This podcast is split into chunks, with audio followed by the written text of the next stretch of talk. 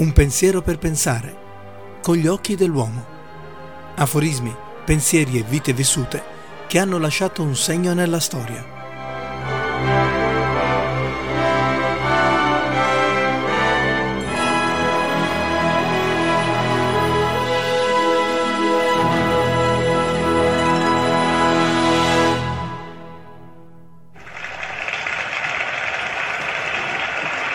Vi ringrazio, grazie. William James, il grande filosofo americano, una volta disse, iniziate ad essere ora quello che vorrete divenire d'ora in avanti. Vi chiederete, ma come?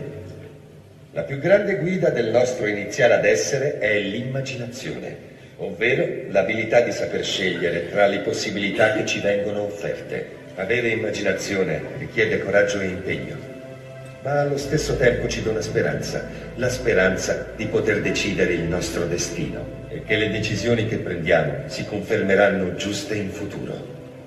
Per quanto possiamo essere sopraffatti dal mondo, possiamo anche trarne speranza, dalla sua bellezza, dalle promesse, dal semplice fatto che possediamo il talento di immaginare il nostro futuro in mezzo a tutte le possibili vite che scorrono davanti ai nostri occhi.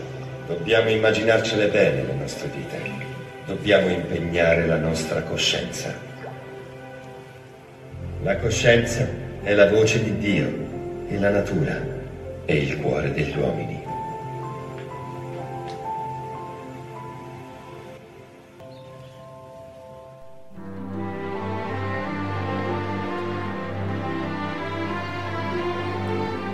Avete ascoltato Un pensiero per pensare, con gli occhi dell'uomo.